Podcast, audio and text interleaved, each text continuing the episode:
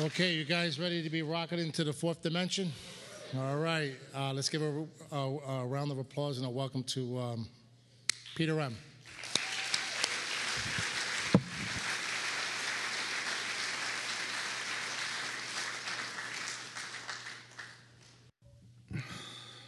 Okay. My name is Peter, I'm a recovered alcoholic. Grateful to be live and sober and part of a sacred place called Alcoholics Anonymous. And uh, to the uh, woman who slipped me a note, um, if that's what floats your boat, great. Um, it's not in my big book, maybe it's in your big book, but wherever it appears, if that works for you, making 90 meetings in 90 days, God bless you. That's great. Um, my job is to do what God asked me to do and to speak truth.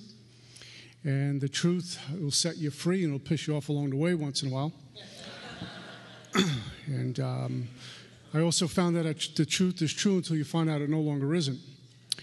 And so, uh, one of the great things about uh, not depending on meetings but depending upon God is I don't have to sit with a resentment uh, for day after day after day, get free of it, and be in a place of surrender and acceptance. But I thank you for the note. Uh, at least you're here and paying attention. Um, so, I thank you for that. Um, God separated me from alcohol June 23rd, 1988. I'm a recovered drunk. And when I say recovered, uh, it's because it's my truth. I wasn't recovered when I got to Alcoholics Anonymous in June of 1988. I was uh, didn't look like a poster child for anyone should be in AA uh, on this path. I looked like someone who needs to be put back in treatment, even though I was out of treatment. And uh, my first six months in Alcoholics Anonymous, I was dependent on meetings and people to keep me sober, and it kept me afloat, kept my head above water. But I was nowhere near experiencing the spiritual transformation, uh, the necessary ingredient to change me from the inside out. And so, being separated from alcohol, I still found myself suffering from alcoholism. And uh, the rude awakening I had to experience was meetings don't treat alcoholism it's one part of a three sided triangle, and so often we'll settle for just making meetings. Hey, that's what floats your boat, great, but my truth as a real alcoholic, it's one part of a three sided triangle. In fact, if that was the only solution, I've said this a million times, we would have a pamphlet, not a big book, that said make meetings. Go home, make meetings, you're done.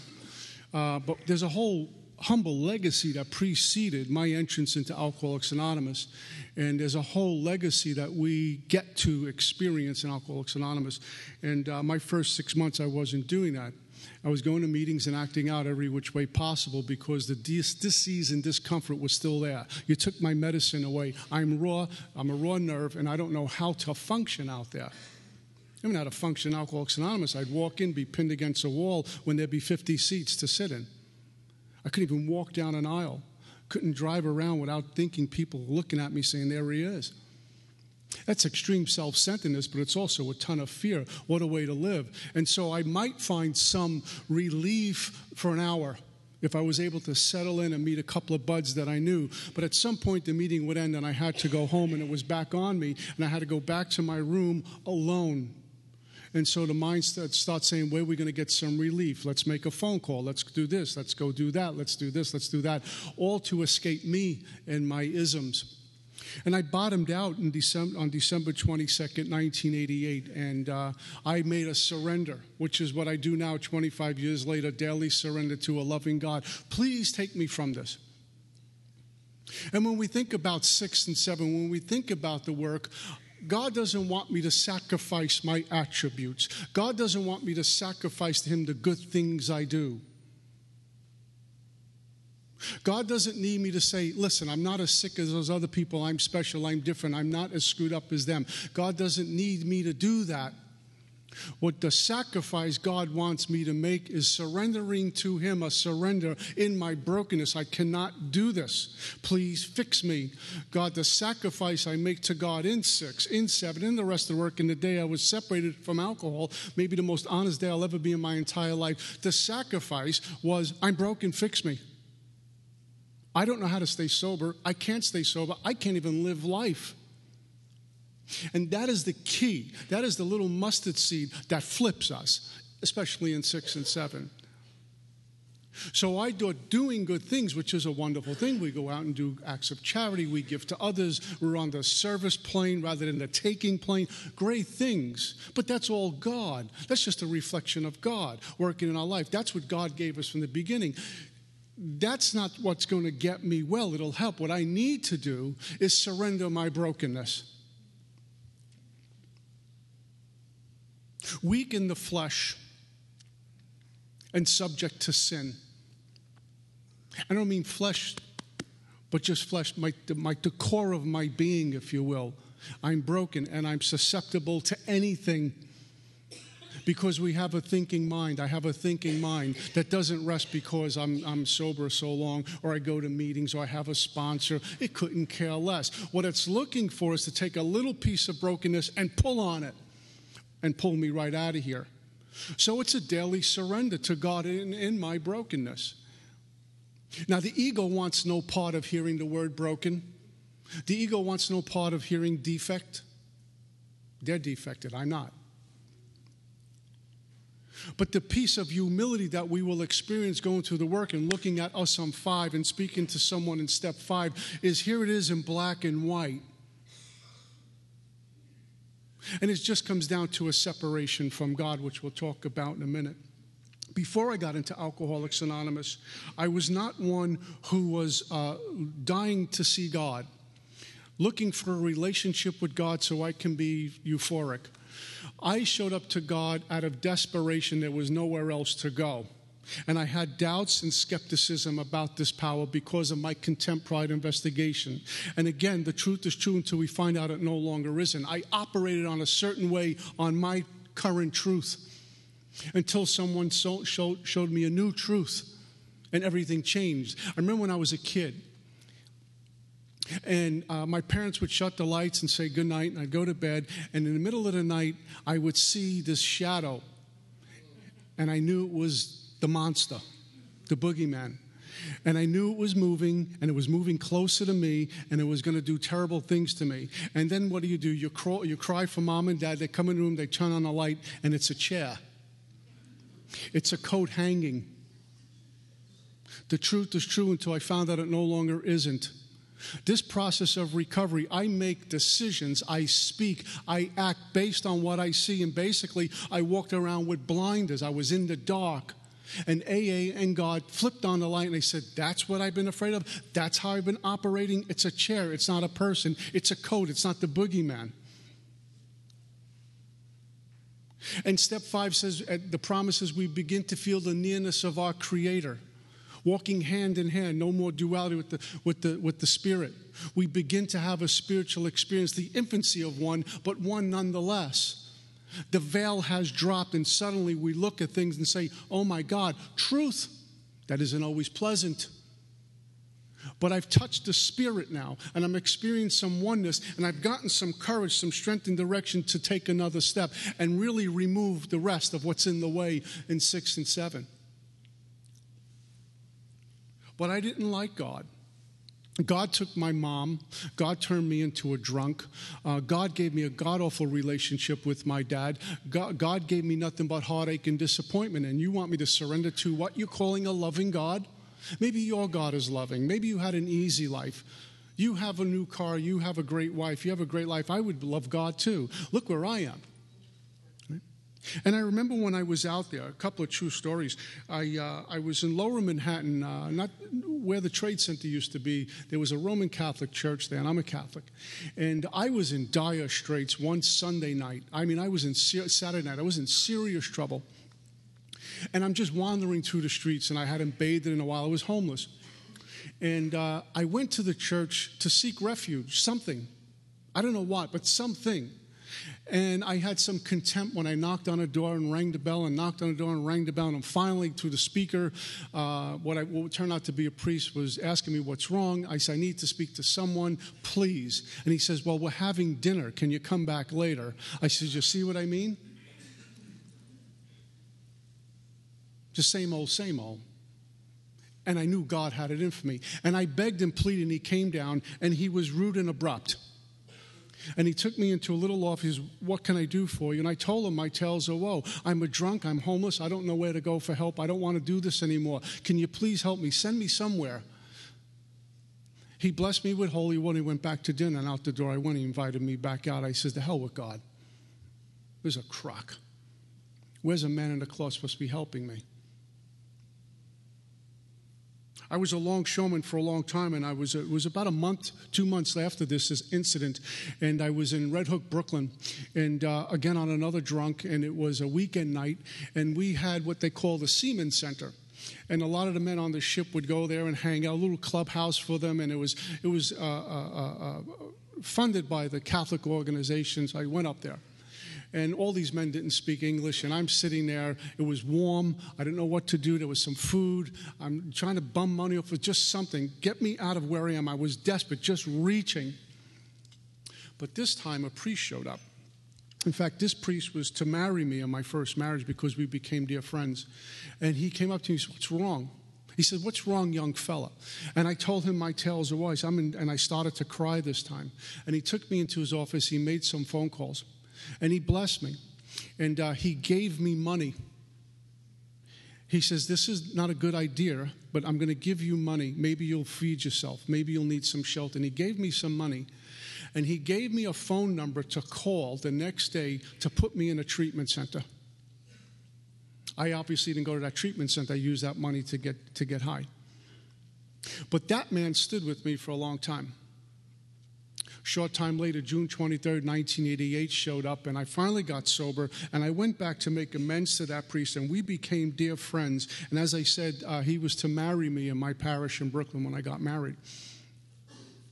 And I thought, through the early days of recovery when it was so bad that that one priest who said i'm having dinner maybe he just had a bad day but god showed up with that second priest and planted a little seed of hope that someone actually cared for me. And for me, it was important, being a Catholic, having a man of the cloth, do that. Still not too sure about God. I came into Alcoholics Anonymous, and you bear witness for me in the works you did. No one took a cheap shot. No one slipped a note underneath the table to me. No one did, took a cheap shot with me. They love me for all my brokenness, all my defects, all my shortcomings, all my inappropriate behavior, all my acting out. People in AA said, You're one of us, come aboard. That spoke louder than anything. And when you guys said, We got that from God, I could not deny what my eyes were seeing, what my ears were hearing. Your actions spoke louder than any words you could speak anyway. As maybe there's something to this, and I began to pray. And little by slowly, I found myself praying voluntarily. And little by slowly, I was bathing and eating regularly. And little by slowly, I was making meetings on my own and doing the things I had to, and I found a sponsor. And when I bottomed out in December 22nd, 1988, I was going on another drunk, but I had this, this, this moment of clarity go back to the Father, ask Him one more time to be rescued. And I found myself in front of a gentleman's door, and that's when he said to me, Where are you God on the steps? I says, When you start the steps. He says, When you stop throwing up your late. God threw me another life raft. I could not doubt the power of God in Alcoholics Anonymous. I cannot doubt the power of God in Alcoholics Anonymous members. God works through people. What a great thing I belong to. And I finally got it after about six months of being in this sacred fellowship, how sacred this fellowship is the great thing we belong to. And my job is not only to do things like this, this is easy. It's about being in the trenches and working with drunks and giving my time and doing anything God asks me and carry the cross, go wherever He asks me to go for fun and for free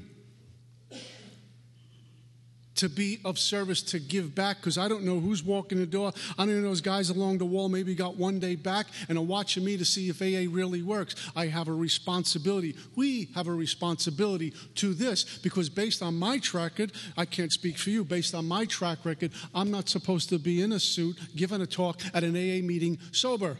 I'm supposed to be in some funeral parlor right now, or already buried or on a drunk, or ripping your house off right now while you're sitting in an AA meeting.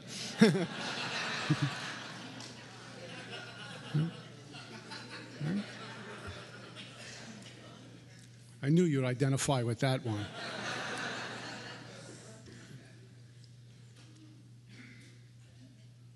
and the journey began. And God blessed me with tremendous teachers. The people have been put in my path makes no sense. Icons in AA. My lineage goes right back to Dr. Bob. Now, that doesn't mean I'm special or my big book uh, methodology is better than yours. You have yours, I have mine. We're all going to the same place, the same God, even different religions. I don't care. At some point, we're worshiping something.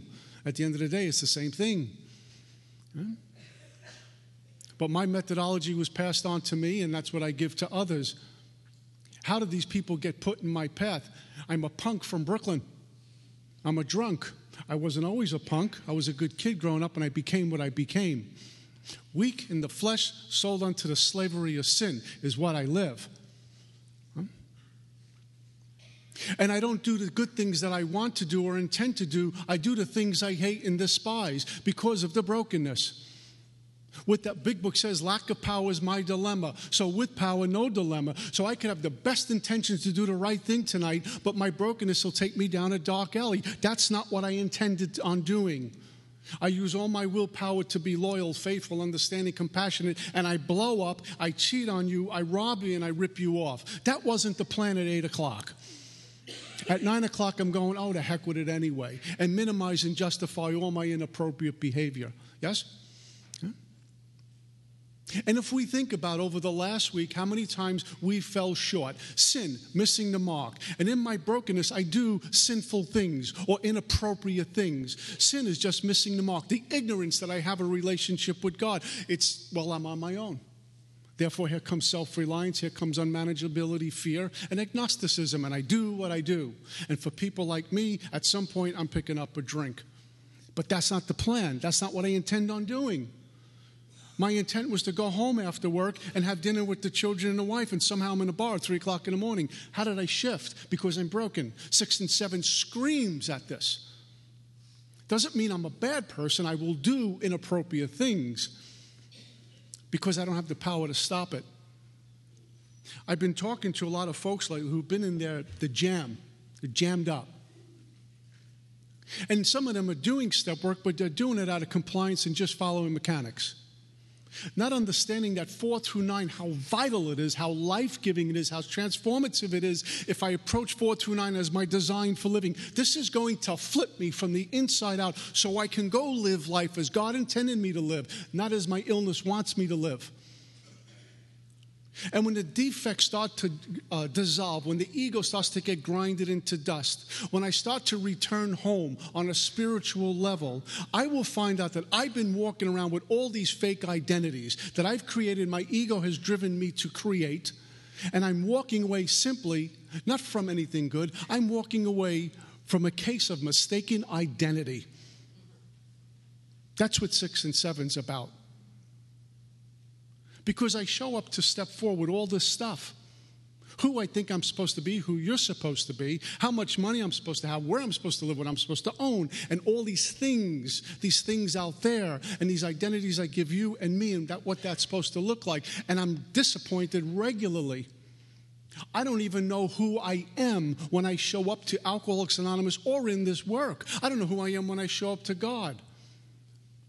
And it's somewhere in four through nine we start to uncover, discover, and then discard, and we're left with truth, and that isn't always pleasant. Standing in the raw before my Creator or, or everyone else, that's a very uncomfortable feeling, but it's necessary in order to God put me back together. No attachments to anything. If I have attachments to something, then I'm putting something before God. How free do I want to be? Huh?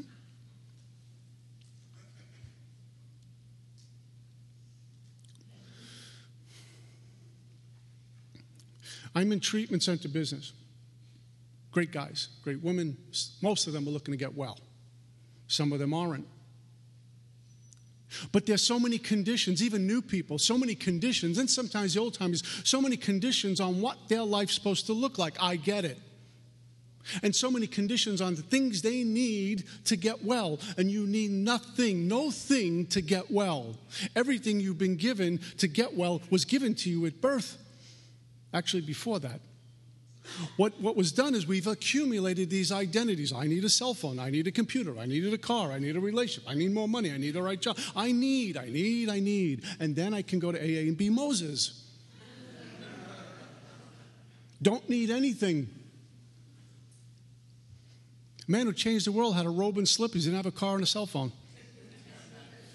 Whether you believe in that or not, I don't want to break a tradition. Hmm? Any great spiritual leader, teacher of our time that you study, whether they had things or not, when you speak to them, when you read about them, they didn't need anything. Mother Teresa, a hero. She didn't go to Gucci and wear a gown. $300 to get her hair fixed. How many people has she touched? And we go on and on with this. We don't need anything to find God, to experience God. It's already there. The great reality deep down within. How willing am I? What does my any lens look like? Do I have conditions on my any lens? And hopefully, by the time we get to step one, where it says we we're powerless over alcohol, lives have become unmanageable, I'm convinced at a gut level, a cellular level, that anything I do on my power does not work. Anything I try to arrange, anything I try to have, is only going to be broken at the end anyway. It's only going to cause more harm because I'm doing it on me. And based on my first step experience, whatever I touch falls apart anyway even when I really want to. My experience, I really want to do this. I really want to make this work. I really want to keep this job. It falls apart. Why? Because I'm running the show. I can't play God. How can I experience God when I am God? How often I've been playing God? How often this past week have my defects flourished? And I tuck them away so it's okay. As long as no one knows about it. I'll fix it tomorrow. Who's going to fix what tomorrow? Because I can't, I speak for myself, I cannot work on my defects. It's futile. It doesn't work because I'm using me to overcome me. Right? But I want to be present. I want to experience God. The quality of my consciousness at this moment determines my future. What determines that? How much presence I have. How do I experience presence? What's my relationship with God look like? If I can be still and present, I can hear, I can see, I can speak, and I worry about the next beat when it comes up and fear of the future is removed. Most of us are sitting around while we're here thinking about 10 minutes from now, 20 minutes from now, tomorrow morning, next week, and it goes on and on and on. So we're split constantly in 100 different places. And someone like me won't only die from one gunshot wound, I will die from a thousand cuts. No God, no inventory, no meeting, no sponsor, acting out defects of character, and I bleed to death right before your eyes. But if you ask me how I'm doing, I'm saying, oh, I'm good, I'm good, I'm great. I'm super great. Let me tell you about how great I am. Because I'm, I'm a humble guy.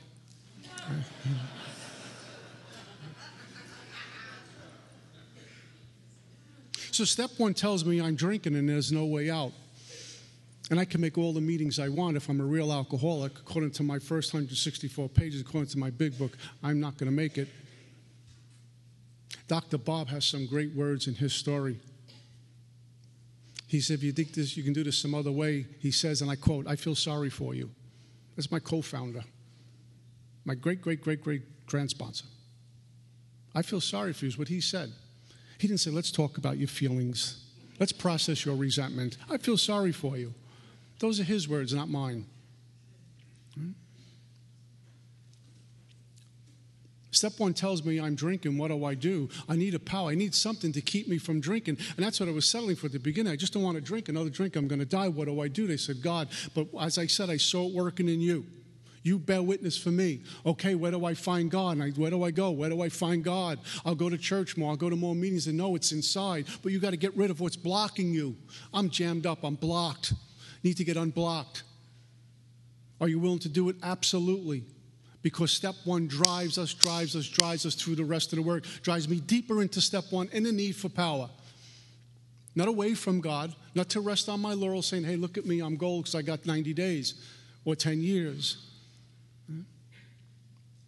In fact, the longer we're sober, and some old timers will confirm this, the longer we're sober, we need God even more because the ego's been doing push ups in the back room. Not that back room, by the way.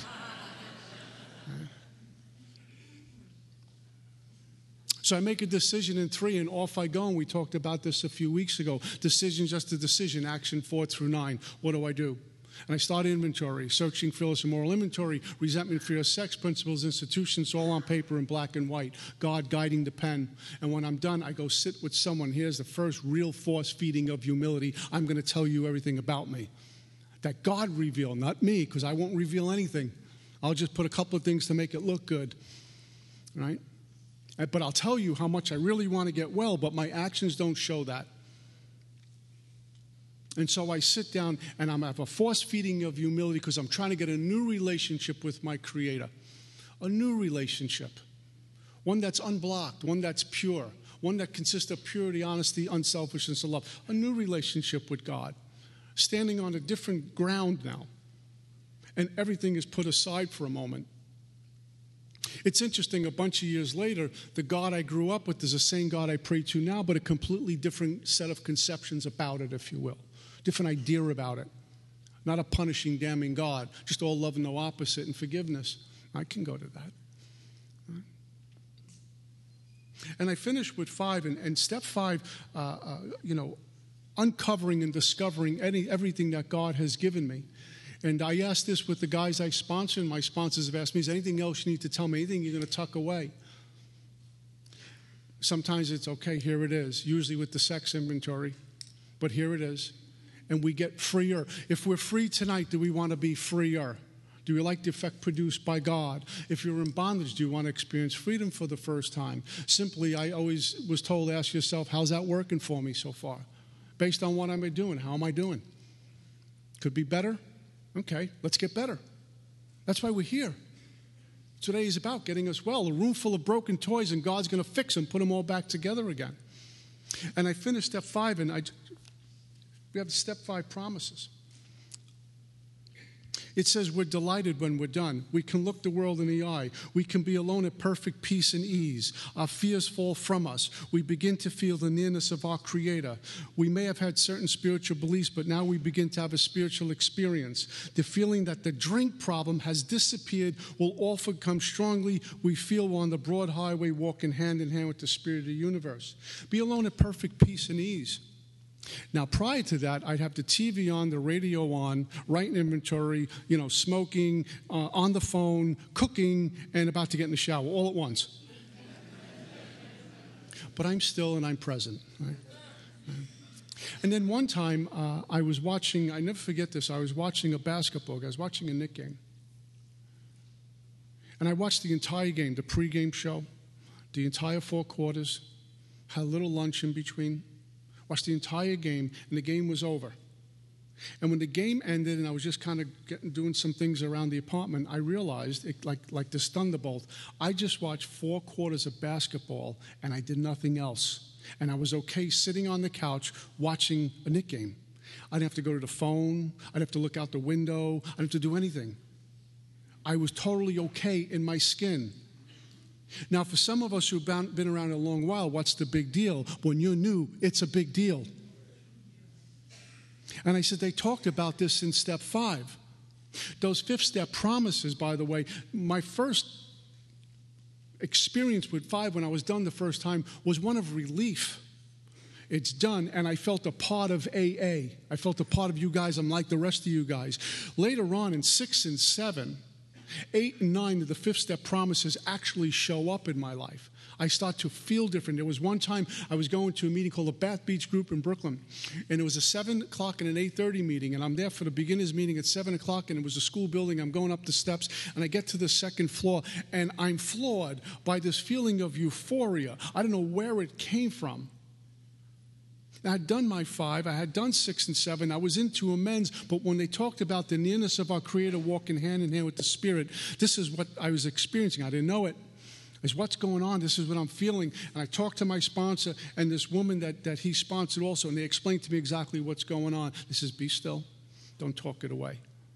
Something was changing and the way it manifested in my life was I felt incredible amount of gratitude for being in an old school in a dingy classroom on a Friday night at 7 o'clock with a bunch of alcoholics. I was in the Taj Mahal. That just came by God, the transformation, gratitude for everything, right? Spirituality, gratitude in action. They give us some questions before we go uh, into step six. It's important we talk about them. Bill uses the same language over and over, uh, different words to mean the same thing. Before we're ready to go on to six, he says, uh, have we omitted anything? We're building an archway which we're going to pass a free man or woman at last. Is our work solid so far? Are the stones properly in place, etc.? He's double checking and triple checking. Have we left anything in the glove compartment that we don't want to bring into the sponsor's living room? Is everything on board before we go forward? Because I can't sneak through the archway without God, me thinking God doesn't know. And we have some other questions that we created. My, my, my lineage, we, we did this where we, we really look at step one. Am I clear that I'm an alcoholic, my life's unmanageable, drunk or sober? Am I clear that if I don't have this spiritual experience, insanity will return? If I don't turn my will and life over to God, the illness will take it right back? Have I been searching fearless and moral, or have I cut corners? What's that look like? And so when we get done with five, what I did was I took that hour quiet. It took that literally. Somewhere about the fourth or fifth time, I, I got really nuts. I put a book on a shelf and took it down. I'm here now, so it must have worked, right? But I would take that out, and what I did was I gave thanks to my God that I know Him better. A deeper understanding with God, new truth showing up, more self dying, more self less God, more God less self. And so I would what we were told to do is we looked at the defects that were that were revealed to us and we put them on paper, just a little spiritual tool to work with. You don't have to do this. And we listed all these defects that kept being revealed and we listed the opposite of the defects, dishonesty, honesty. I had something to look at, something to shoot for. And 6 7 was, was clearly this. What I think are objectionable here? All of it. None of it's good. Am I willing to surrender all of this to God? Absolutely. Root and branch, rip it out. And that's what I did every single time. I didn't know what to expect when I was done, but I would make a surrender to God and thank Him for the opposites. I surrender my dishonesty. I'm broken. Thank you, God, for the power to be honest. And etc. Some people don't like to do that. Some people do. That's how we approach it. It was something to look at. It's never a petition to God. It's not telling God, hey, look, you take this and give me that. What it simply is is a humble offering. This is what was revealed to me, Father. You fix it. What I learned, what I think is good for me might be bad. What I think is bad might be good. God just has to tweak some of that stuff. Maybe it doesn't have to get completely removed. Maybe God just got to clean it out a little bit. Some of it has to go. It's up to God, which is what our seven step prayer is shouting about. Good and bad. It's not for me to decide, well, this is good and that's bad. I'll give this to God, that stays in the drawer. Everything, seven step prayer is an extension of the third step. It's one movement, three through seven. I'm out of the searching now, so what I do is I have an amen at the seven step prayer. My Creator, I'm now willing to have all of me, good and bad. I pray that you now remove from me every single defective character which stands away of my usefulness to you and my fellows. Very little to do with me. It says something later on. It says, Grant me strength as I go out from here to do your bidding, to do God's work. 8 and 9, 10, 11, go help others in 12. Amen. And so again, I was asked to break down the seven step prayer in my language. And what does that look like? Well, the effects of six and seven didn't happen instantly. For some of us, it does. Some of us later on. For me, it was much later on. When I'm out making amends and I'm showing my accountability for harming you and I'm showing up to make restitution, something happens as we're cleaning up the wreckage of our past that those defects get less and less power. Well, I always have defects. That's up to God, probably. Will they get less? Probably. Do defects have relatives that show up even though that one doesn't? Yes. Right? But in my daily surrender to God, I stand a pretty good chance. Now, here's something that might ruffle some feathers, but I'm going to put it out there just to kind of raise the level of awareness. We say God is all powerful. Some of us do. All loving, no opposite, all forgiving, all powerful. And most, I speak for myself, I'll probably always be broken and defected. But as God is all powerful, all knowing, all forgiving, all loving, all omnipotent, is it possible, If God had a journey or chore for one of us to do for Him, He's the boss, I'm the worker. And He said, You know, hey, Joe, listen, I have a special mission for you to do for me. Special mission. I'm giving it to you, and I'm going to give you the power to go do it. But I need you to be defect free. And God came down from the heavens or from wherever, probably in Boca, right?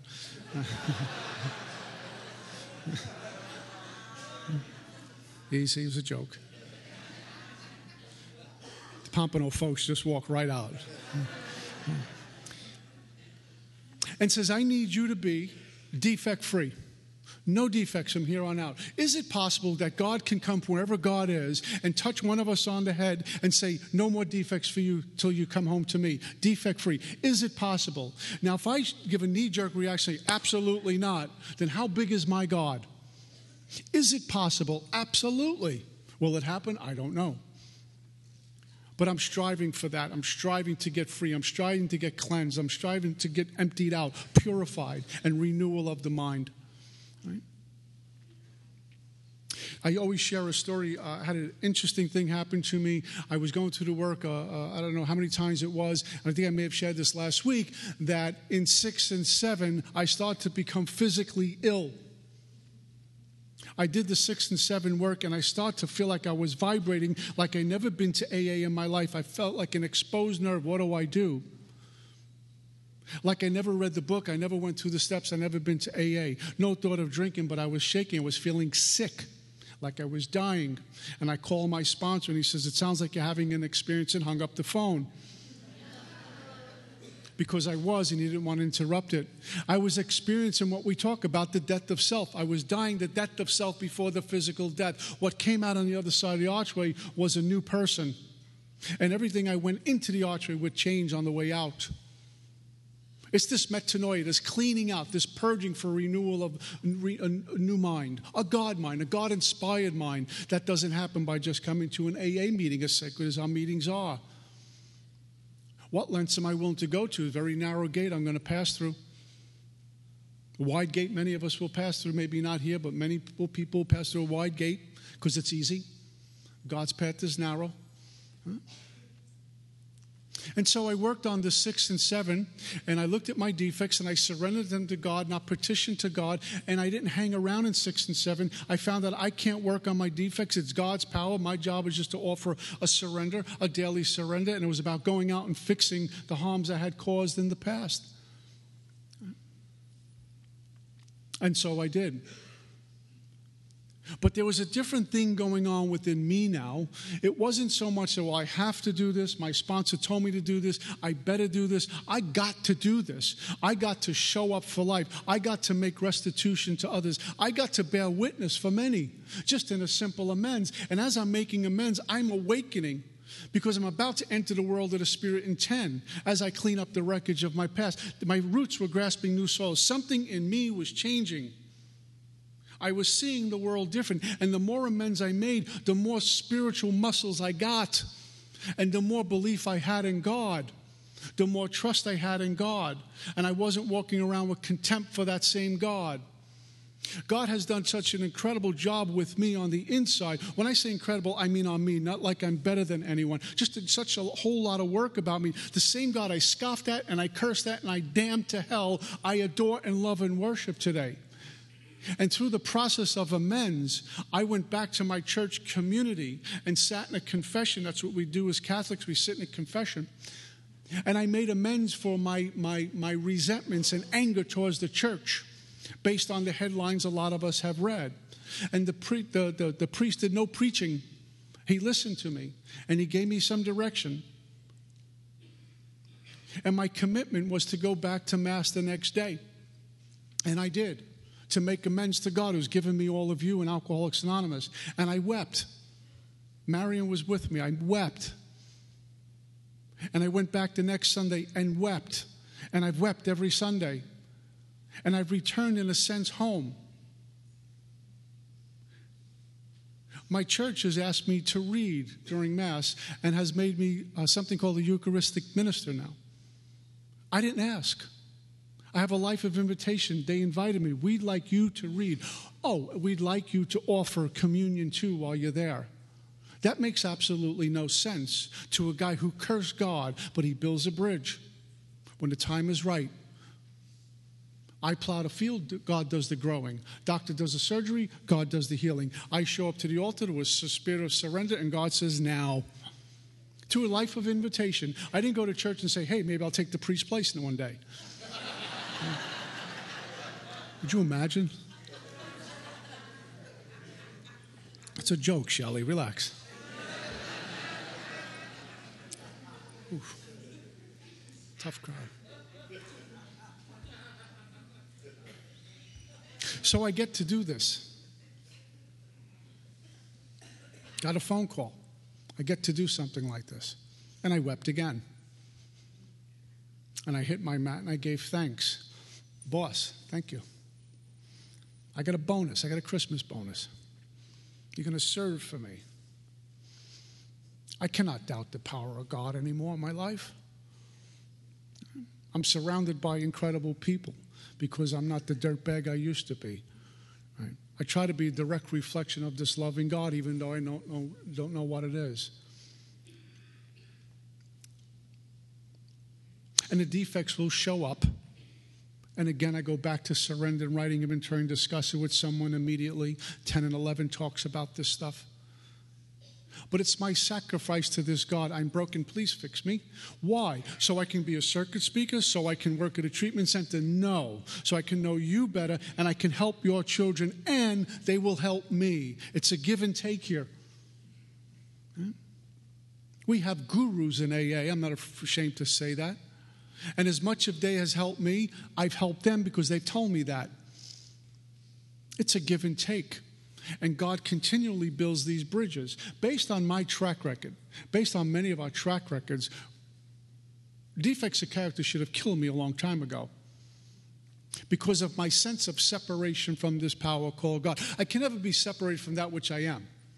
We can never be separated. That's what we are. Can't be physically separated. But the feeling of being separate from God is very real. It happens to many of us. And like for me, I thought there was no return to that, especially after all the harmful things I've said and my behavior was so harmful. The, the acting out. How could I return to this God? Why would He give me anything? Maybe he'll give me just a little bit. And he gives us abundance over and over and over again. He just keeps feeding us. What does he ask me to do? Go serve his children. And I serve him. When I know God, I know you. When I know you, I know God. And that includes the drunk who's sick and suffering, doesn't smell nice, who's panhandling on the street, because if I deny him, I'm denying my God. Can I help the drunk on the street? Can I help the bum who's not real pretty to look at, who doesn't smell so good, and I'm walking around with a few hundred dollars? Can I give him a $10 bill or buy him lunch? Oh, I can't be bothered with that. He doesn't look good. Well, then shame on me who claims spiritual progress, who claims to have God in their life, because what I do to the least of them, I do to my God. How are my defects of character doing now? That feeling, that right thing, that is that quiet voice, that little push in the gut. I don't have time. God has time for me. I don't have time. Drunks have time for me. I can make time. The game can wait. She can wait. He can wait. God comes first. But I can't, and I, trust me, I've tried to do that many years ago, try to live that life. I couldn't pull it off. Lack of power is my dilemma. I have to get this power, I have to experience this power. Who does it for me? It's God working through me and God working through you. The same thing when I'm untreated and I claim God with my lips, my, work, my works fall short. It's me driving me. I'm trying to be spiritual. I'm trying to do the right thing, but I fall short all the time. Six and seven is breathing down my back. And I go from meeting to meeting to meeting to meeting, quick fix, quick, quick, quick fix, but I'm never right. I'm never, I'm never recovered. Four through nine, a design for living that works. It will flip us. The spiritual transformation not just a spiritual experience or something spiritual like watching the sun come up or watching the sun set, perhaps watching our children being born, something we go, oh my God and then go get a drink an hour later. This is a life changing experience, and we get to a day to time experience permanent sobriety in AA. And little by slowly take a sledgehammer to defects, take a sledgehammer to self.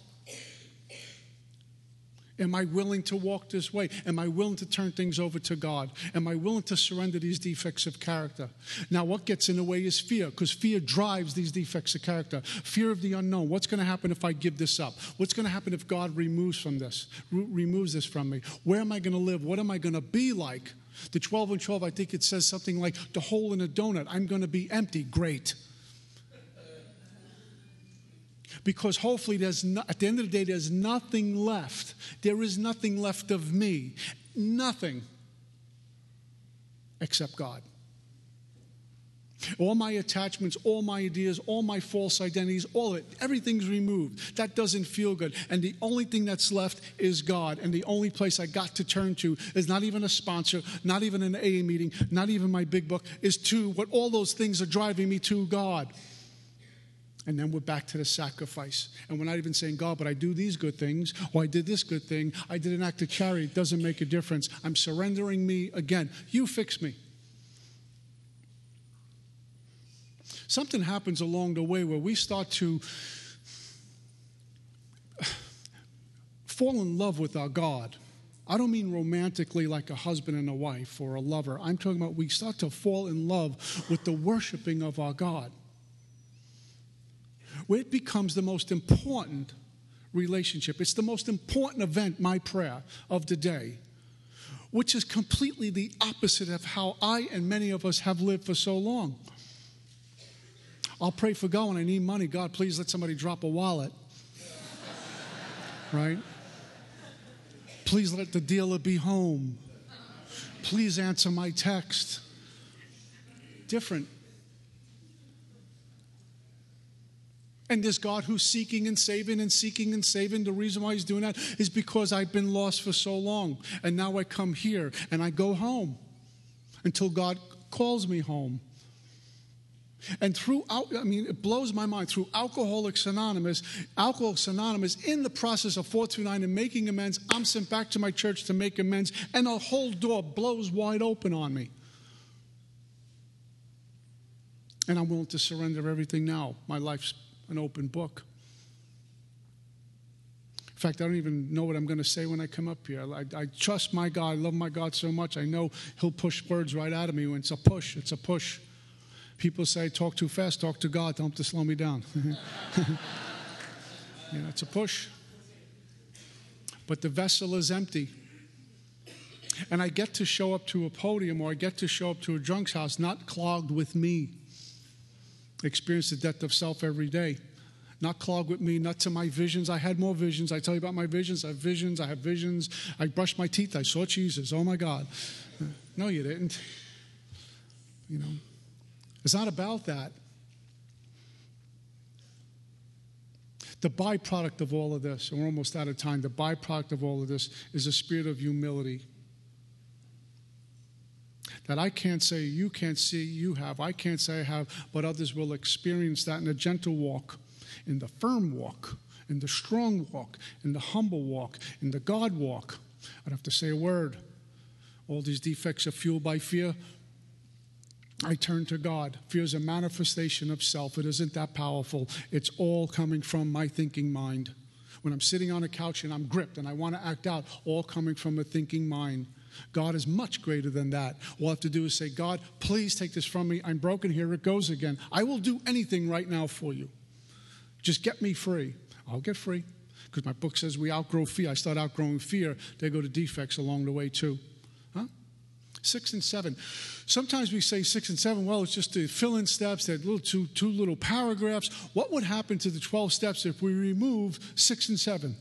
What would that look like? Imagine showing up to make amends loaded with defects. It would look like this I'm here to make amends, but if you didn't do that to me, I wouldn't have stole from you, you know.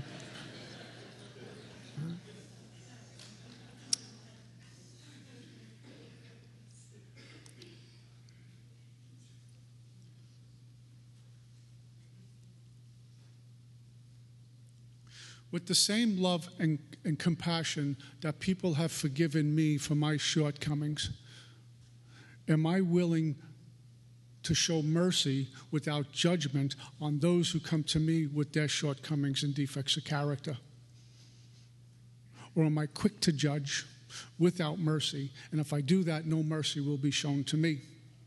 That's just a spiritual law. Let me be a hearer and a doer, do God's work.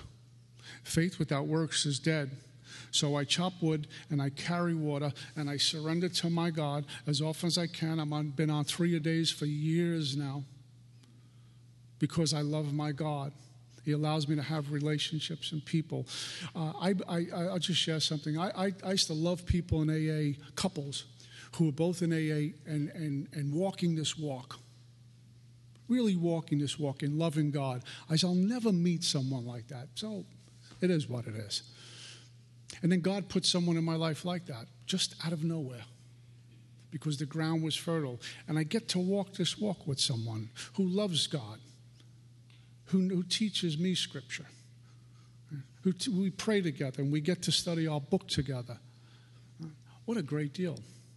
Is Alcoholics Anonymous, the sacred place of Alcoholics Anonymous. If we haven't found out it's sacred, I pray you stick around long enough to find out the sacredness of what we belong to and treat it accordingly with love and compassion. It's the last house on the block, man.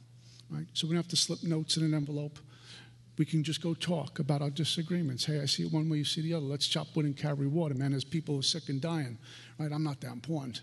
Huh? That's all I got. Peace.